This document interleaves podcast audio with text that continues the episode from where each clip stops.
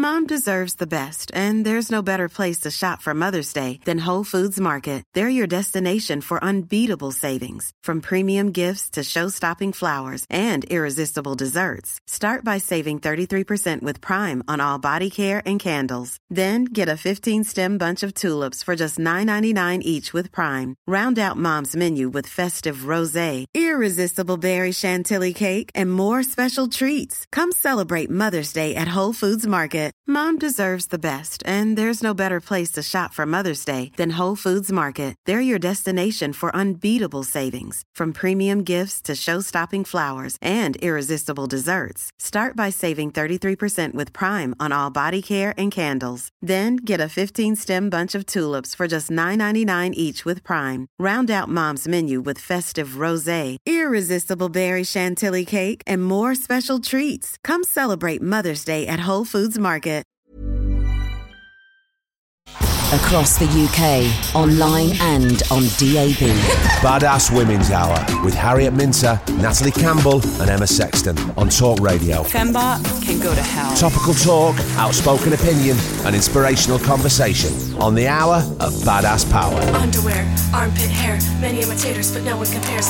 Minter, Campbell, and Sexton are your all new Saturday night super squad. Badass Women's Hour on Talk Radio. She'll get you talking. One, two, three, four!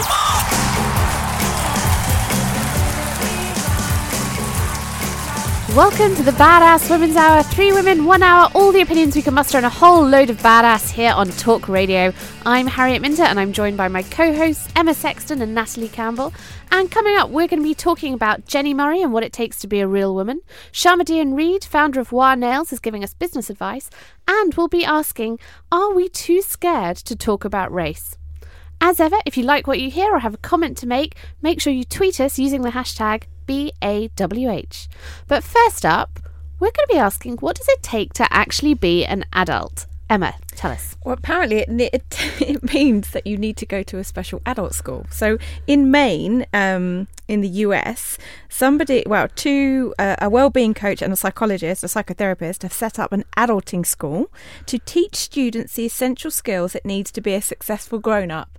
What are the skills that you need to be a successful grown up? Apparently, you need to know they're going to teach people everything from financial planning to meditation to folding laundry. Actually, I really don't know how to fold my laundry. Like, I just literally I bundle it up, I throw it in the closet, and I pull it out. Yeah. I Well, also you- never iron. I just take everything to the dry cleaner. as a retail girl, I am fully there with the folding. But as you were saying, I was like, yeah. So I, I can't change light bulbs. That's my one. There's been a light bulb out in my passageway on a very dangerous bit of I the can, I stairs, just get and it's been out for the last maybe five months. And I need to call an electrician because that I don't know what to do. Uh, I can't. The, I can't change a fuse. really? See, Yeah. I can do that. So my school was quite good. So they taught us how to change a fuse, how to change a light bulb, how to change a tire. Um, but they didn't teach us any form of financial planning, how to calm yourself down when you're having a full-on panic attack, how to not be a complete horrible person to somebody on the bus who's pushed past you. Useful stuff for daily life. Exactly. but that trigonometry's come in super handy. Do you know home economics? I did home economics. Stop, no. And actually, seriously, it was really good. So I, some of the things, my special teachers within home economics I, I make now, I actually really enjoyed it. That's the only blessing. I made a sweet and sour and a chocolate log. The chocolate log was buy a Swiss roll and cover it in chocolate icing. That was it. It was the last time I ever baked anything sweet. I haven't done anything like that since. But I, I d- you know, if if people need it, I, you know, some of my brothers sometimes I think, oh, Yeah, who's going to go this to adult adulting school. school? Basically, millennials and women. I'm like, why? What? What? Do you know why that is? Do you know why that is, Emma? Why? Because the men have women around them, either their wives or their mothers, who are adulting for do them. you think? Okay, they we do not need start to a adult. revolution. Okay. Yeah. Okay, Yeah. but I'm I'm right up for an adult school because there is a lot that you just don't get taught that you have to work out. What would you want to have been taught? Uh, mortgage advice and a bit of psychology, please. Yeah, a bit of psychology. Mortgage, would and be it's great. like if I didn't have my dad, I'm very fortunate. My dad is super hot on the financials, and quite often I used to loan my dad out to my friends because I was like, sometimes like you just yeah, and like to do that financial planning because he had a background in that. So yeah, like the mortgages, one that looks cheap, but then when you do the calculations, you're paying more. I'm like, what, what, what? Yeah. How did you get to that? I'm on bills and stuff. It's the same. So I, I'm one of those never Once I'm with, uh, I know So H That's just looked at me with one eye. Yeah, I never switch. I've been with the same provider since I moved into my flat. I don't get any deals. Um, yeah, I don't really know how to do those In sorts of fairness, things. I would never switch either because I hate the paperwork, but I do like saving the money. Uh, so, our second story this week is actually about Jenni Murray, the bastion of the original Woman's Hour, the original one, not us, the other one, the other one the, from the other place. Um, so, Jenni Murray this week was in the Sunday Times where she's written an article about her experience with trans women and why she thinks that perhaps the debate has gone the wrong way. Um, and she actually thinks that trans women have not too much of a voice, but that they're shutting the argument down and they're not letting other people speak. And in the article, she makes a comment where she says, you know, by all means, call yourself a trans woman, be part of the community, but know that you're not a real woman. And she, her argument is, you just haven't been through some of the life experiences that make you a real woman. And I read it, and I love Jenni Murray. I love her. She is a big hero of mine. Um, but I didn't think it was a great argument. I didn't love it. And I felt that because I was like, actually, some of these things that you think we need to be a real woman, I know biologically from the beginning of time real women who don't fit that criteria. Emma, what did you think? Yeah, I was the same. I think my first intention was like, "What? I really annoyed about this." Rah rush like, and then we had that dinner this week, and Nat, you said something really important that dinner, which is like we need to be able to have these open conversations about things. And she put some stuff out there that I think was very brave things for her to say because people don't like to have uncomfortable conversations. But I was with you, H, because I was like, you know, having known somebody who's gone through the trans journey and how hard that is, you know, you like if you're a trans person and you've gone from say male to female, you haven't spent your entire entire time as a male skipping around enjoying your male privilege. That has been a time of torment because society has not allowed you to really live your life the way that you want to live. You've done a lot of working out, so that really jarred with me. And then the whole that you know you should have a, a bigger understanding and you know she's she was identifying some trans people that said something about what they were wearing and that was all they were concerned about i mean i know women who who think that way and i'm like why are we suddenly deciding whether you're a real woman or you're not that just felt like it was like a progressive conversation then it was like a three steps backwards conversation The thing that was really interesting to me was she said one of the things about being a real, real woman is you've been through the experiences. If you know what it's like to be objectified, you know what it's like to not have your rights, you know what it's like to have people explain things to you the whole time, even though you know the answer, you know, and you know what it's like to be kind of sexualized and looked at from a sexual point of view. And she said, you know, um, when she was talking to trans women, she uses the example. She said, "Oh, you know, I, one of my friends turned to became a trans woman, and then all she was concerned with was what she was going to wear when she did that and what she was going to look like." And I was like, you know. I know, I know women who literally all they are concerned with is what they're going to look like. I know women who deny that there's a pay gap. I know women who say fem- feminism is not necessary and I will not call myself a feminist. I know women who say women have more rights than men. And so I don't think that is actually about what your gender is that you're born with. It's about your experiences through the world and how you have grown up to see the world. Yeah. And actually, maybe what we need to start saying is it's not how you see the world that makes you a real or not real woman. What it is, is about educating everyone, men and women, from the very earliest of starts as to the experiences that people who are different from them have and how they do that. Yeah. Nat, what do you think? So I have a different issue with both the article and the the backlash. Um, and just to share, so, uh, we had a, a dinner that was hosted by Virgin this week, and I got to sit next to the wonderful Monroe Bergdorf, and we spoke. We, I have never met a trans woman before, um, and I just said, look. I need to be really honest with you and say I don't know anything. I have my own preconceptions. Let's just talk.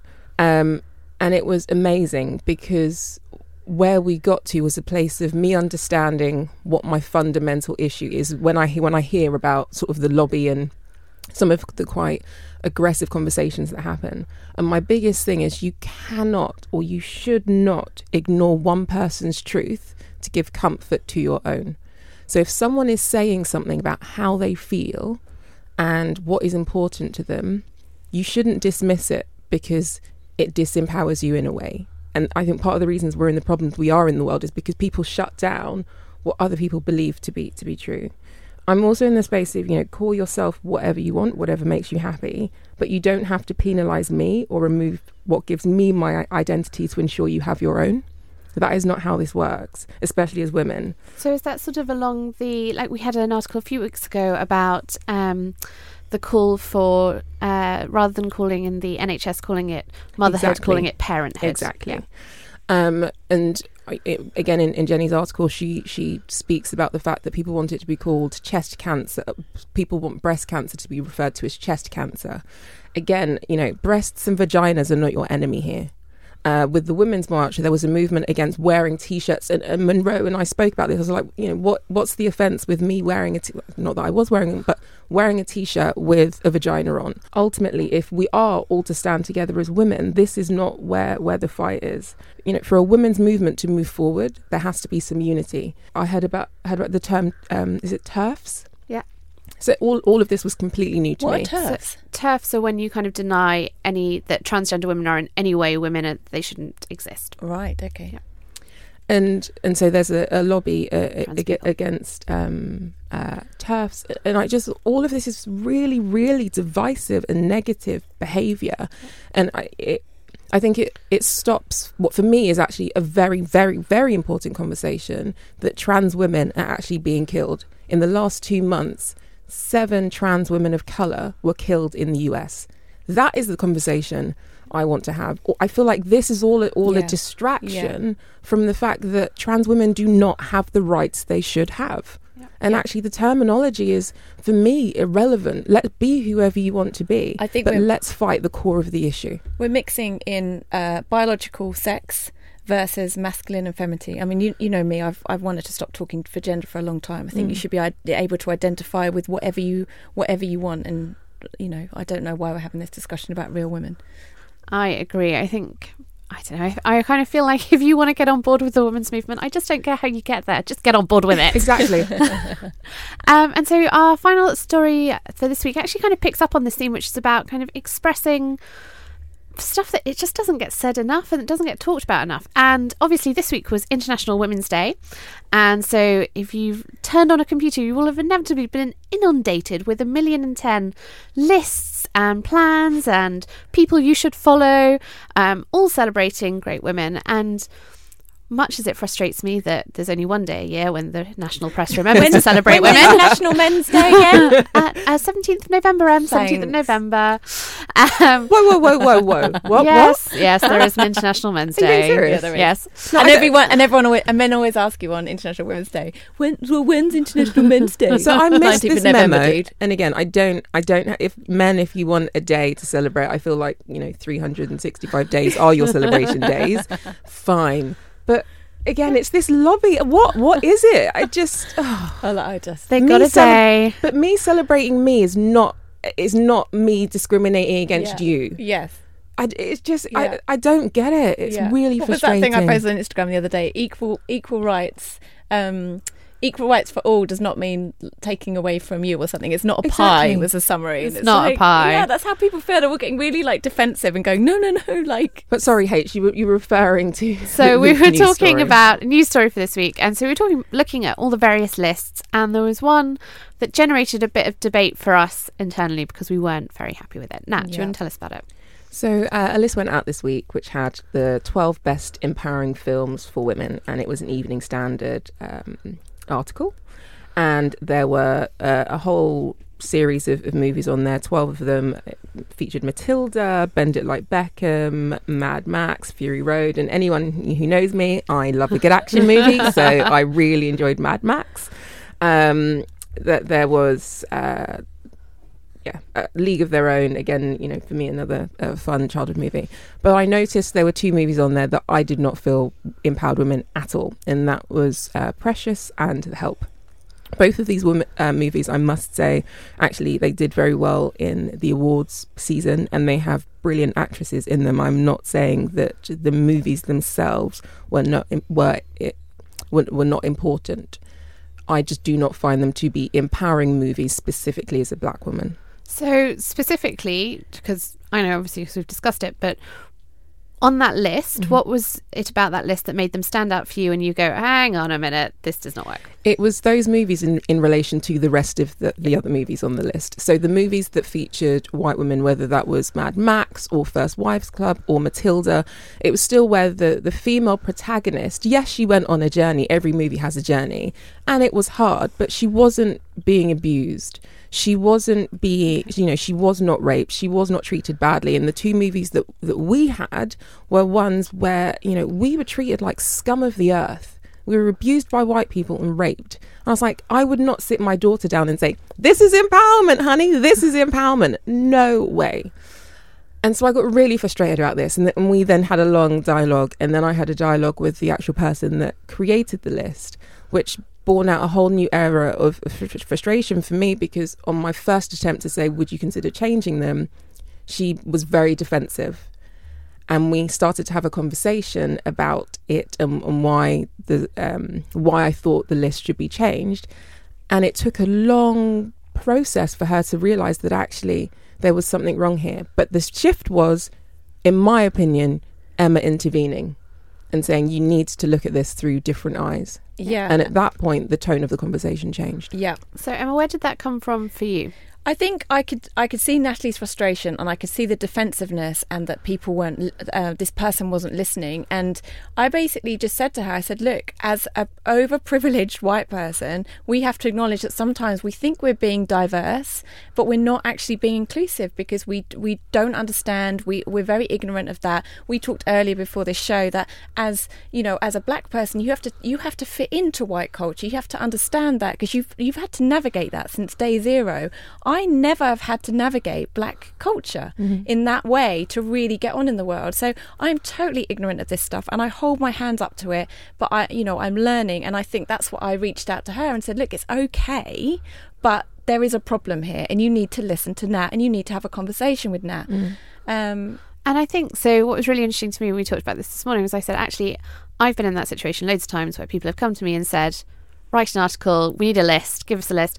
And I almost certainly would have written exactly that list. Mm. And then Nat pointed out, and the second you did, I went, oh my God, I can't believe that I would have done that. Mm-hmm. And so that's, for me, I think it's so interesting that we have this conversation. And we're going to keep this conversation going because we think it's really important and we want to kind of make a space where everyone can have it.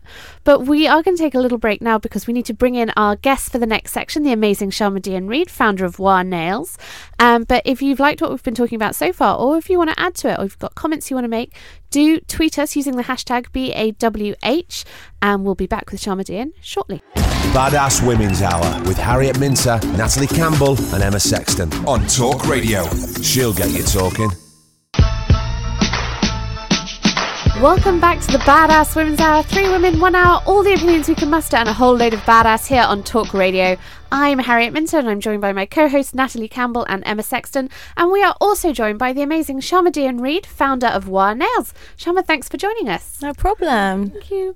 So, uh, before the break, we were talking a little bit about uh, race in the UK and how we talk about it or don't talk about it, and our natural kind of response when we get a bit defensive about things. Because, Emma, you raised this, which is like that instant feeling when somebody says something, you think, oh my God, I'm in the wrong, so I'm going to go on the defensive about it. Do you find that? Yeah, because I've I always noticed it with men around the gender problem, and now I'm noticing it around white people with the race problem. So we're just getting really defensive and not being really open to those conversations. And that was half the problem with that Twitter thing. It was like, just be open to this. Someone's flagged something up to you as an overprivileged white person. Mm-hmm.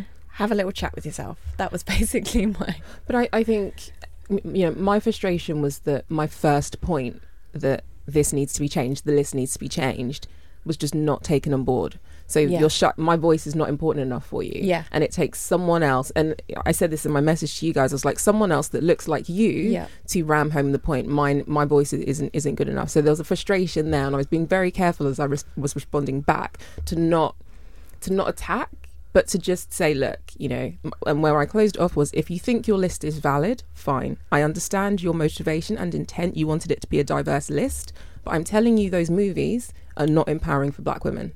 Do what you want with that. And here's a link to why I'm no longer talking to white people about race, and two more videos that you could include if you wanted them. And again, in the journalist's defense, I don't, it's, it's it's not about her at all. She sent me a lovely message saying, Look, I've looked at the videos, I have read the essay. I completely understand what you mean. I know what I've done wrong, and actually, I've been thinking about it all day. And again, she has changed her list. So she now has a full suite of 12 videos that are actually really good and empowering for women to watch. And she included the Queen of, of Katwe in there, which is brilliant.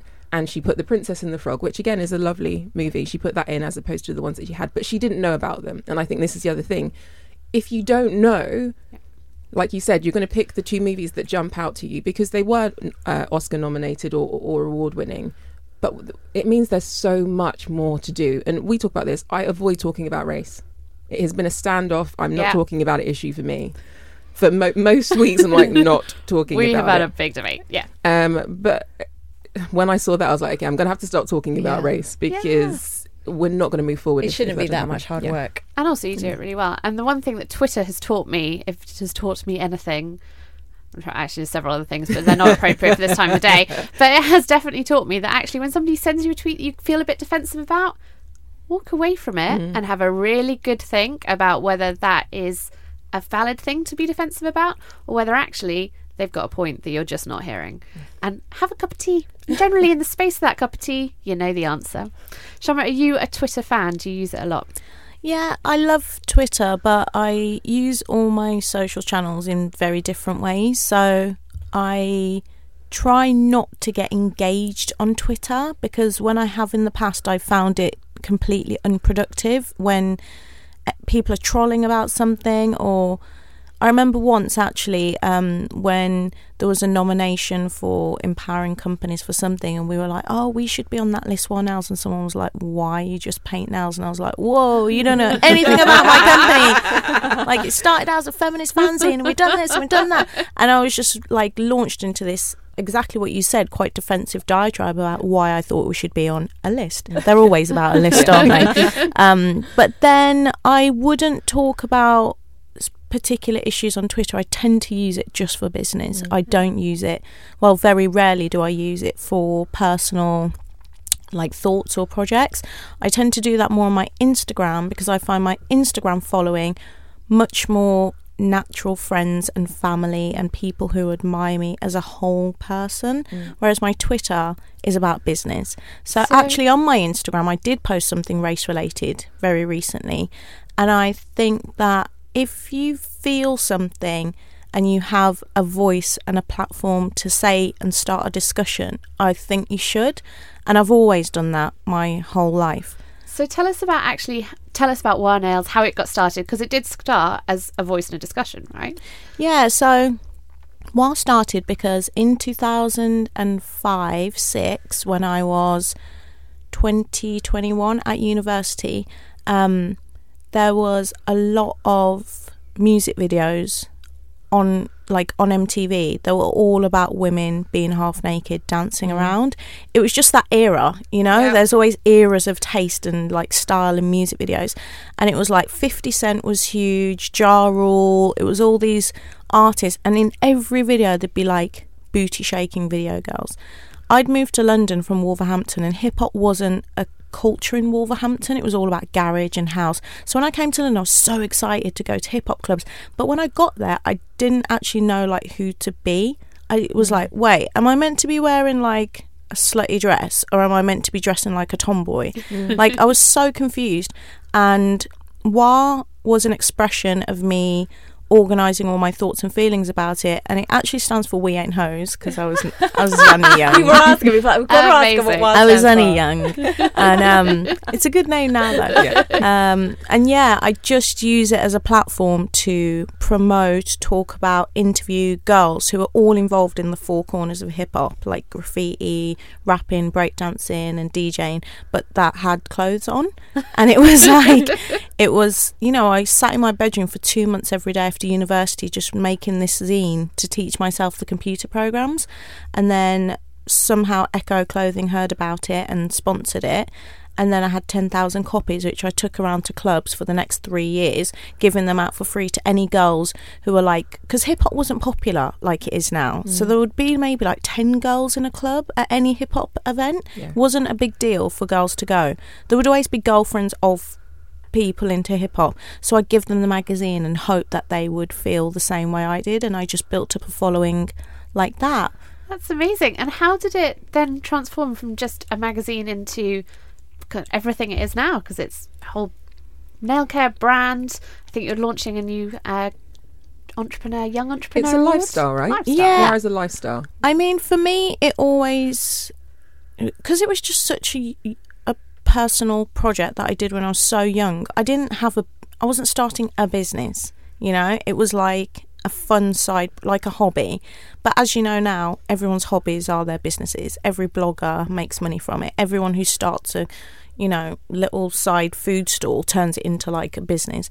So I had I was styling and I'm doing brand consultancy and I had a bit of extra money and I just was like I'm going to open a nail salon for fun because hip hop girls get their nails done.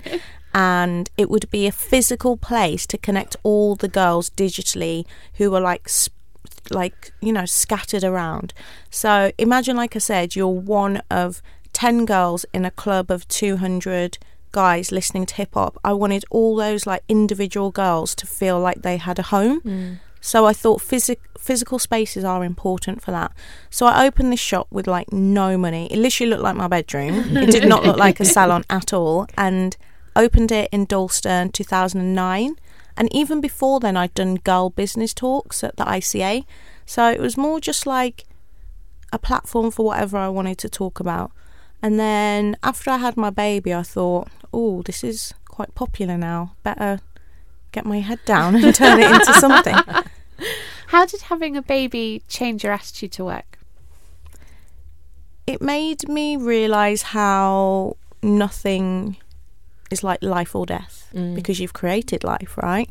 So you actually know like what it means to create life and then all the little problems that you worried about before, you're like, this is so minor compared to the fact that I am woman, I have created life. Um, so yeah, it just made me a lot more chilled out, to be honest. And like way more chilled. So you now are you with Future Girl Corp? Are you taking everything that you've learned over the sort of the history of, of building your career and saying, right, this is the 101 of how you get started and how you avoid the pitfalls. What's the idea behind it? So Future Girl Corp was something that we launched officially in October last year because I'd done girl business talks throughout the for the last eight years, but really randomly without a formal program, without a formal name, and in the last few years there've been so many like female business networks events etc it really occurred to me actually partly through that twitter rant that people don't know the breadth of what we do because i don't mm. really talk about it. I don't do it for any kind of recognition. We just put them on as we feel. So i thought actually I know that what we do is really high quality stuff. Like I've been to a lot of networking events for women that aren't very good, mm-hmm. and I was like, we can make it so chill. We can make it really actionable advice. We can make it like stop all like completely demystify when people are like yeah so i just met this person who gave me this money and did that i'm like no it doesn't work like that like i remember doing a talk where someone was like yeah so i started my business on my kitchen table she lives in like a mansion so like, yeah your kitchen table is the size of someone's entire flat Yeah. um, and I just don't think it's fair for women to think that it is like a walk in the park mm. because it's not. And it's everyone tries to make it really breezy and easy. It's not like that. So I was like, no, this is what you got to do. Pen and paper out, make a list, do this, X, Y, Z. This is what I messed up on. You don't mess up on that. So yeah, Future Girl Corp was really about strategic and actionable insight. And if somebody wants to get involved in Future Girl Corp, where can they find out more about it? So, futuregirlcorp.com has all of the events, the blog post. We've recorded everything we've ever done to turn it into a podcast series. And yeah, we're on social. Actually, our Facebook group is really active. So if you look, if you search it um, on Facebook, our group is we have like 350 members in there, and they're all chatting. Brilliant. Great. Thank you, Shama. So we are actually having to go into a break because our next section is our badass balls ups, where we will be talking about the problems that you have and applying our combined wisdom to try and help you solve all of them. We'll be looking at how to get funding for your business, what to do when you've used your Snapchat filter a bit too much, and how to get started with a podcast, which we know a little something about. So join us for that. Badass Women's Hour with Harriet Minter, Natalie Campbell, and Emma Sexton on Talk Radio. Hiring for your small business? If you're not looking for professionals on LinkedIn, you're looking in the wrong place. That's like looking for your car keys in a fish tank. LinkedIn helps you hire professionals you can't find anywhere else, even those who aren't actively searching for a new job but might be open to the perfect role. In a given month, over 70% of LinkedIn users don't even visit other leading job sites. So start looking in the right place. With LinkedIn, you can hire professionals like a professional. Post your free job on linkedin.com slash people today. There's never been a faster or easier way to start your weight loss journey than with PlushCare. PlushCare accepts most insurance plans and gives you online access to board-certified physicians who can prescribe FDA-approved weight loss medications like Wegovy and Zepbound for those who qualify. Take charge of your health and speak with a board-certified physician about a weight loss plan that's right for you. Get started today at plushcare.com slash weight loss. That's plushcare.com slash weight loss. plushcare.com slash weight loss. Millions of people have lost weight with personalized plans from Noom, like Evan, who can't stand salads and still lost 50 pounds. Salads generally for most people are the easy button, right? For me, that wasn't an option. I never really was a salad guy. That's just not who I am. But Noom worked for me. Get your personalized plan today at Noom.com. Real Noom user compensated to provide their story. In four weeks, the typical Noom user can expect to lose one to two pounds per week. Individual results may vary. She'll get you talking. Welcome to the Badass Women's Hour. Three women, one hour, all the opinions we can muster, and a whole load of badass here on Talk Radio. I'm Harriet Minter, and I'm joined by my co hosts Emma Sexton and Natalie Campbell. And we're also joined for this section by the amazing Sharmadean Reid, founder of Wah Nails.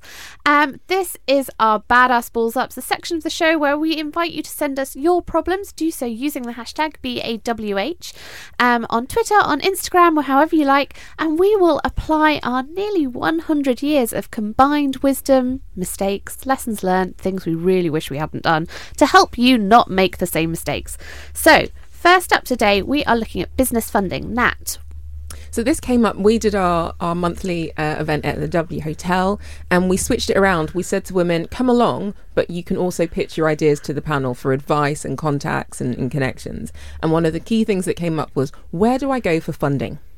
And so I wanted to make the distinction, we'll share some information, but make the distinction. There's investment and there's funding. If you are st- starting a social business or, or something that's about helping other people, you can go to organisations like Unlimited, which is the Foundation for Social Entrepreneurs, and you can get up to £5,000 to start that business. Or if it's a charity, you can go to a Big Lottery Fund and get up to £10,000 through their Awards for All.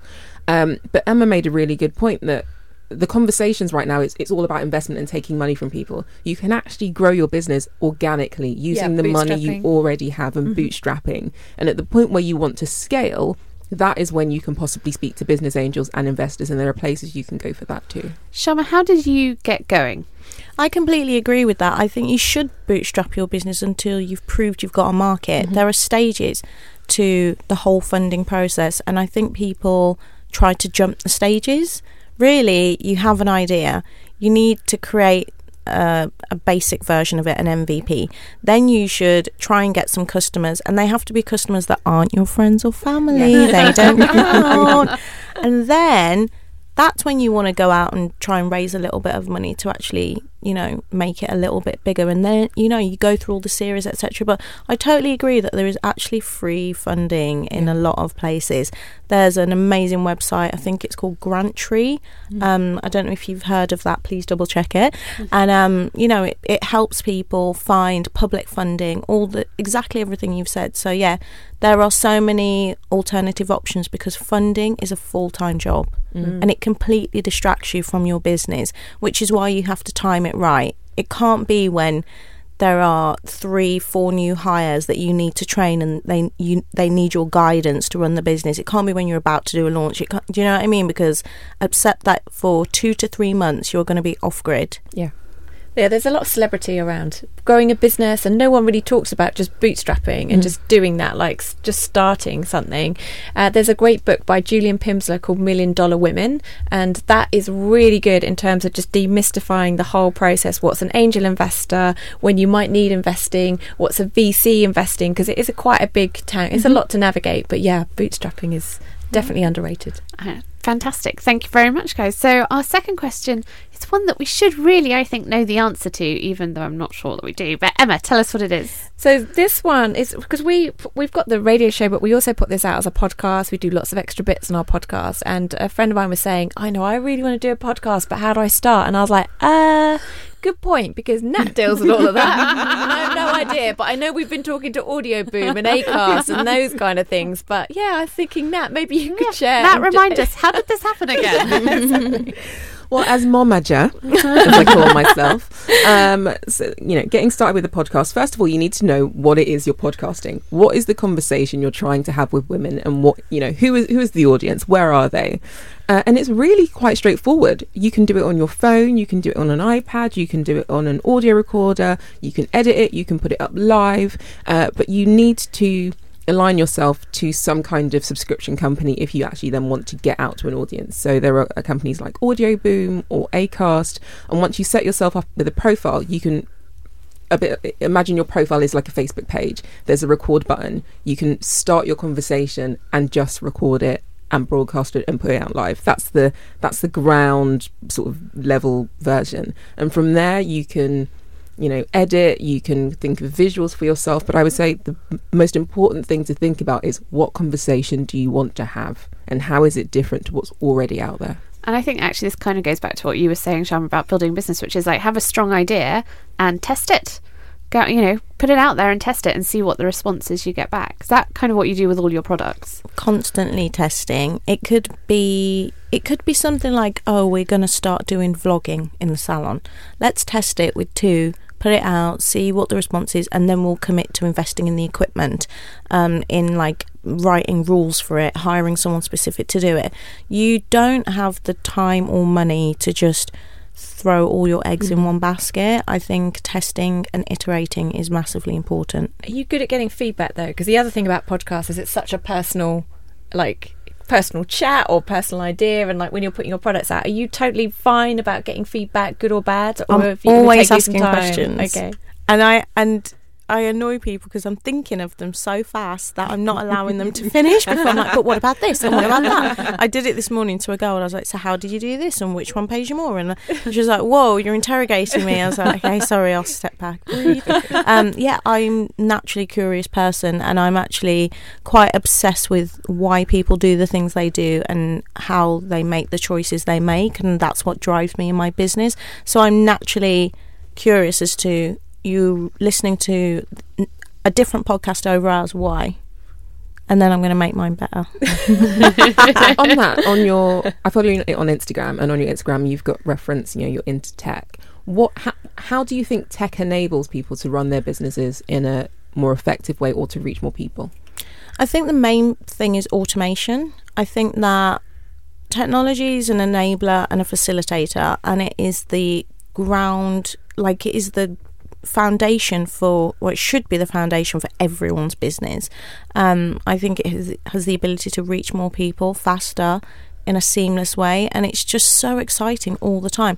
It's interesting because i come from a fashion background. There are so many similarities to fashion and tech whereby you're constantly doing new things you're Mhm. seeing new things. There's always like experiences and events. Like fashion i'm bored of fashion now because it's cyclical Yeah. but with technology there's always something new love that that actually feeds in really nicely to our next question, which um, comes from a younger friend of mine because friends my age just wouldn't even know how to get started on this. So she is a regular user of the app Snapchat.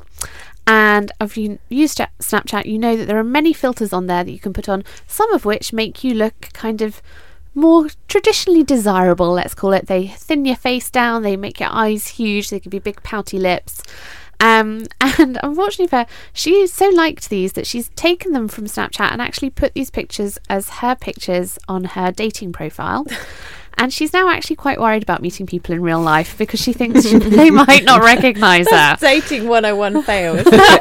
like, why would you do that? Does she just have to start again, Emma? Does she just have to clear it out and put new It's pics? about managing expectations. yeah. I'm always like um, worried that people are going to think I'm fitter online than I am in real life, and so I just try and have a mix of different angles. And like, even on my Instagram, if if I look too good in a picture, you know, like when the lighting's just per- when everything's p- just perfect, I've and you're never like, taken that You're like. I, don't, I know I don't look like that. I, I just won't share it. I won't post it. Oh, so I'm really? like, then people are going to see me and be like, whoa. yeah, it's about managing expectations, isn't it? It's like under promise, over deliver. Over to them.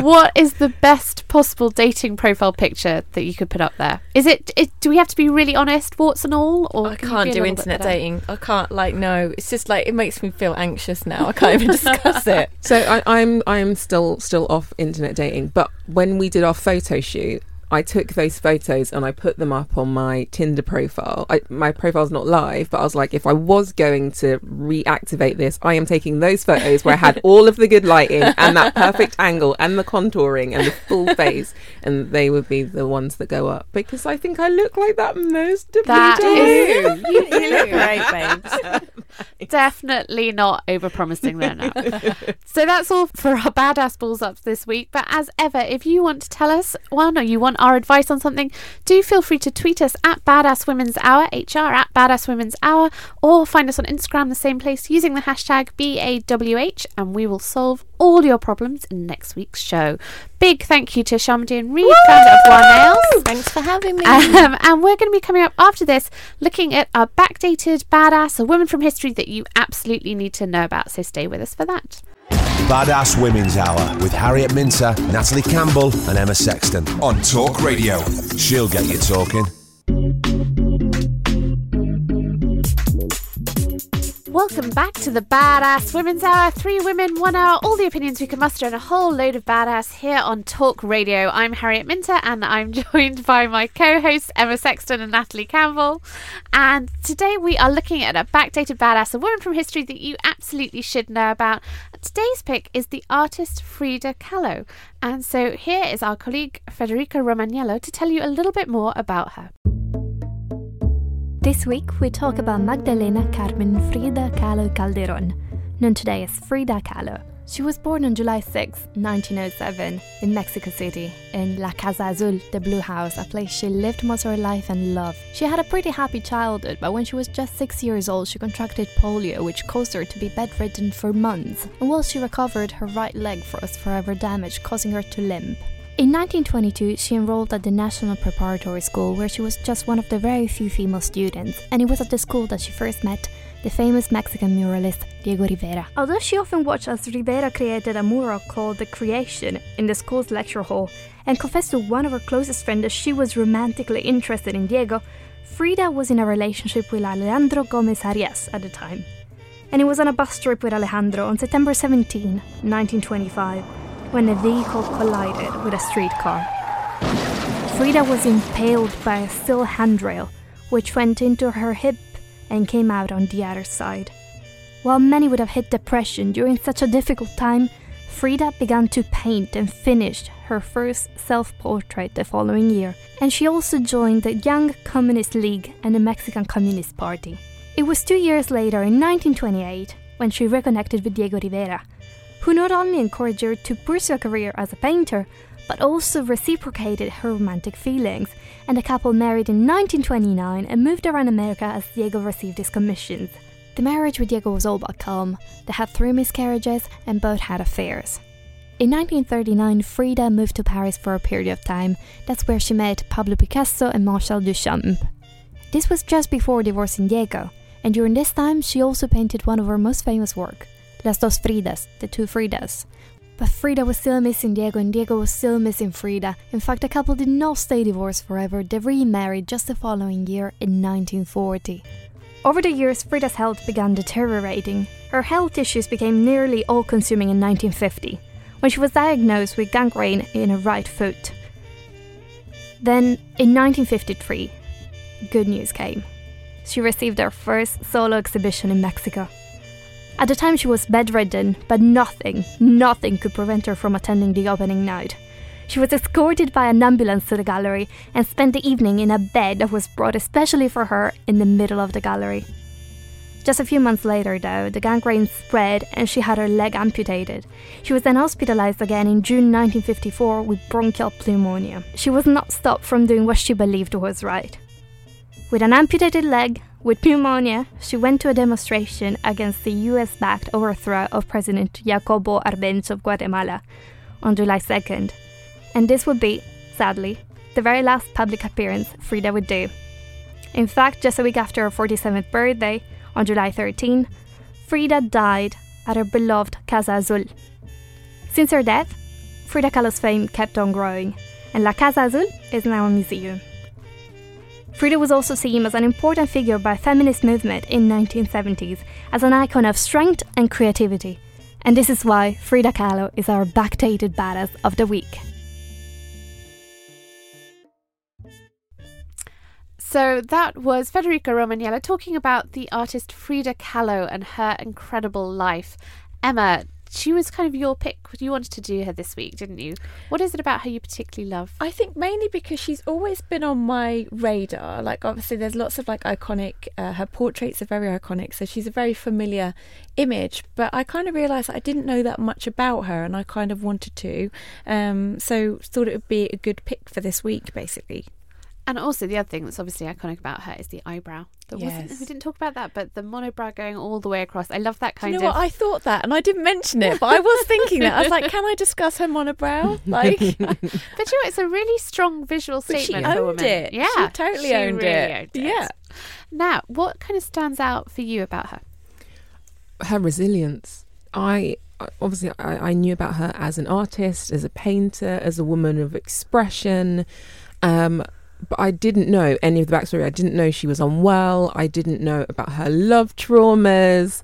Um, so listening to that and realizing that she was as brilliant as she was, probably because of all of the things that happened to her. Well, certainly her childhood, like Oh, the illness Yeah. and coming back from it and can keeping going no matter Mhm. what. Yeah. So I think incredible. And that, I sometimes think when you look at really brilliant people, men and women, a lot of them have had very difficult childhoods. Yes. And it sort of taught them about how to build that resilience, you say. or or if it's not in childhood at, some point in their life and and that kind of gives them the fight that that sort of get up and go or it course corrects it change it changes um what they do with their life. And i feel like with with all of this she was creating and her art i definitely know her artwork changes. And now my brain is sort of trying to connect well was you know was that piece after this thing happened and her use of color? Um, so I, I would recommend to anyone to, to, to go online and, and, and have a look at her work. It's so vivid, so so so vivid, and we don't have that many female artists that we can point to, and you you can see their work and you know that's a Frida Kahlo. Um, you know, lots of women that we can do that to, and, and that's one of the reasons I think it's amazing we've got her on this week. have you ever watched her biopic? Is it Salma Hayek? Yes. Yeah, Yeah. 2002 Yes. it came Yeah. out. I think that might be my weekend film. Yeah, Yeah, Because nice. the other thing that I love about her, and I don't really always like bringing this up when we talk about women, because I don't think women should be defined by their romantic relationships. But I did love her relationship with Diego Rivera, and that you know, I can't be with you, I can't be without you, Mm. push pull, which. I'm sorry to be like a stereotype, but I just love that when it comes to an artist and that sheer Yes. passion and romance. Yeah, That's sounds very feel it should be. romantic. Very like maybe he was a narcissist. I mean, yeah, he was probably a bit of a idiot, but you know, we like to hope. We like to hope. Leave him alone. I love his name, Diego. Ri- no, I can't say it. Ri- what? Rivera. Diego Rivera. Rivera. We're going to Oh, get fed back Harriet. over Yeah, this to talk about exactly. Yeah, Oh. she's a better accent. Uh, so that's really nearly all from us for this week. But as ever, we like to leave you with a badass principle for the week, something for you to live the next seven days by in order to be more badass. So now, what is our principle for this week? Our badass principle for the week is course correct. And what do we mean by that? What do we mean by this? Uh, it's course correction is actually uh, related to space travel, and when the aircraft takes off and it's possibly going you know, even an inch in the wrong direction, it could end up on the wrong planet. so it has to course correct. And over the course of this week and the conversations that we've had with lots of women, but also our conversations um, about gender and race, I think it's important sometimes that we stop, we think, we assess, we un- we look at our relationship to something we course correct we we maybe change how we feel about it or we do some research we do some insight and you come back at it and get yourself back on track. Uh, in relation to life maybe you're in a job in a career in a relationship and it's not quite right and you know it. Actually stop. You can course correct. You can do something very small that puts you back on the right track and i feel like it's very poignant for this week Emma, do you think that's possible? Just to make a small shift and put yourself back on the correct course if you think you're going off course? Yeah, I think the thing is, I don't know why we have this this mindset, and that's some of the stuff that came out here on like the Twitter. It's like I don't understand why, as human beings, we can't just hold our hand up sometimes and go, "Do you know what? I am a human being. I don't know everything. I don't always get it right." I mean, for me, course correct is about being getting myself comfortable with the uncomfortable. So challenging myself mm. when I feel defensive or there's a conversation that I really want to have, but I'm like, oh, it feels a bit awkward. Like to to you know, to own that and go with it, but also to just go, you know what, I'm a human being. I don't know everything, but I'll try and be as open minded as possible. Um, so that's what it is for me, really. I think that's lovely. That beautiful idea of being open minded, of deciding, actually, do you know what? I'm not loving the way this is going, so I'm just going to bring myself back. You can do that at any point in the next seven days. And if you do, you know what? You should tell us about it. You should tweet us at Badass Women's Hour, HR at Badass Women's Hour, or find us on Instagram or using the hashtag BAWH or if you want to talk to one of us personally to say lovely things to us, please do. You can come find us on Twitter. I'm at Harriet Minter and Nat. I'm at Nat D. Campbell. And Emma. I'm at Emma Sexton. And if you really like us and you want to hang out with us in real life, IRL, you can do that too because on Saturday, the 18th of March, we will be at Boom Cycle the amazing spinning studio doing a badass I'm women's hour like, spin class. I can't. Even, I don't even know how we've got talked into this. I We're getting at the back. idea this was lowest gear. we'll be doing a panel on kind of entrepreneurship and fitness and the industry itself, and then we will be running a spin class afterwards. Emma and I will be ba- at the back with booze, or you can join Natalie at the front. but you can find all the details for that on our Facebook page, or come ask us again on Twitter, wherever, using the hashtag BAWH, and we will be back here on Talk Radio again next week. Badass Women's Hour with Harriet Minter, Natalie Campbell, and Emma Sexton on Talk Radio. She'll get you talking. You've been listening to the Badass Women's Hour podcast. If you liked us, you can help us out, and there are some very simple ways to do that. First of all, give us five stars. Five stars, please. Anything less than five stars, and a fairy dies.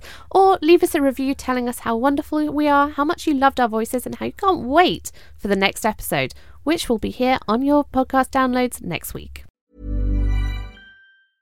Mom deserves the best, and there's no better place to shop for Mother's Day than Whole Foods Market. They're your destination for unbeatable savings, from premium gifts to show-stopping flowers and irresistible desserts. Start by saving 33% with Prime on all body care and candles. Then get a 15-stem bunch of tulips for just $9.99 each with Prime. Round out Mom's menu with festive rosé, irresistible berry chantilly cake, and more special treats. Come celebrate Mother's Day at Whole Foods Market. Even on a budget, quality is non-negotiable. That's why Quince is the place to score high-end essentials at 50 to 80% less than similar brands. Get your hands on buttery soft cashmere sweaters from just 60 bucks, Italian leather jackets, and so much more.